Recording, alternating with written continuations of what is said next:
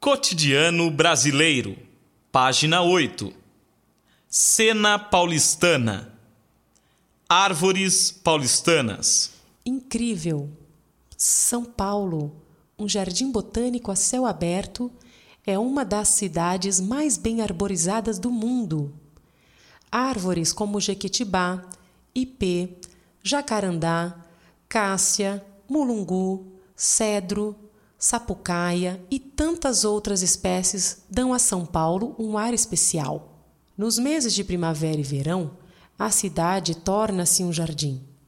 Nas esquinas, nas alamedas, nas praças surgem de repente azaleias, buganvílias, ipês roxos, amarelos e rosa, jacarandás mimosos deitando pétalas violeta pelo chão, copas douradas de manacás, tipuanas, altas paineiras, flamboyãs pegando fogo, quaresmeiras em flor até abril.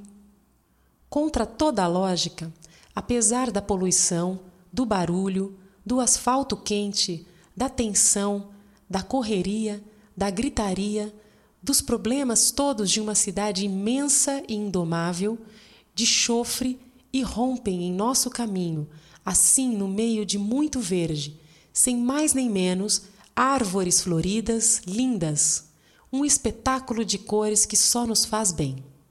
Durante décadas e décadas, como autênticos jardineiros, antigos administradores dedicaram-se a traçar bons planos de arborização para a cidade que crescia.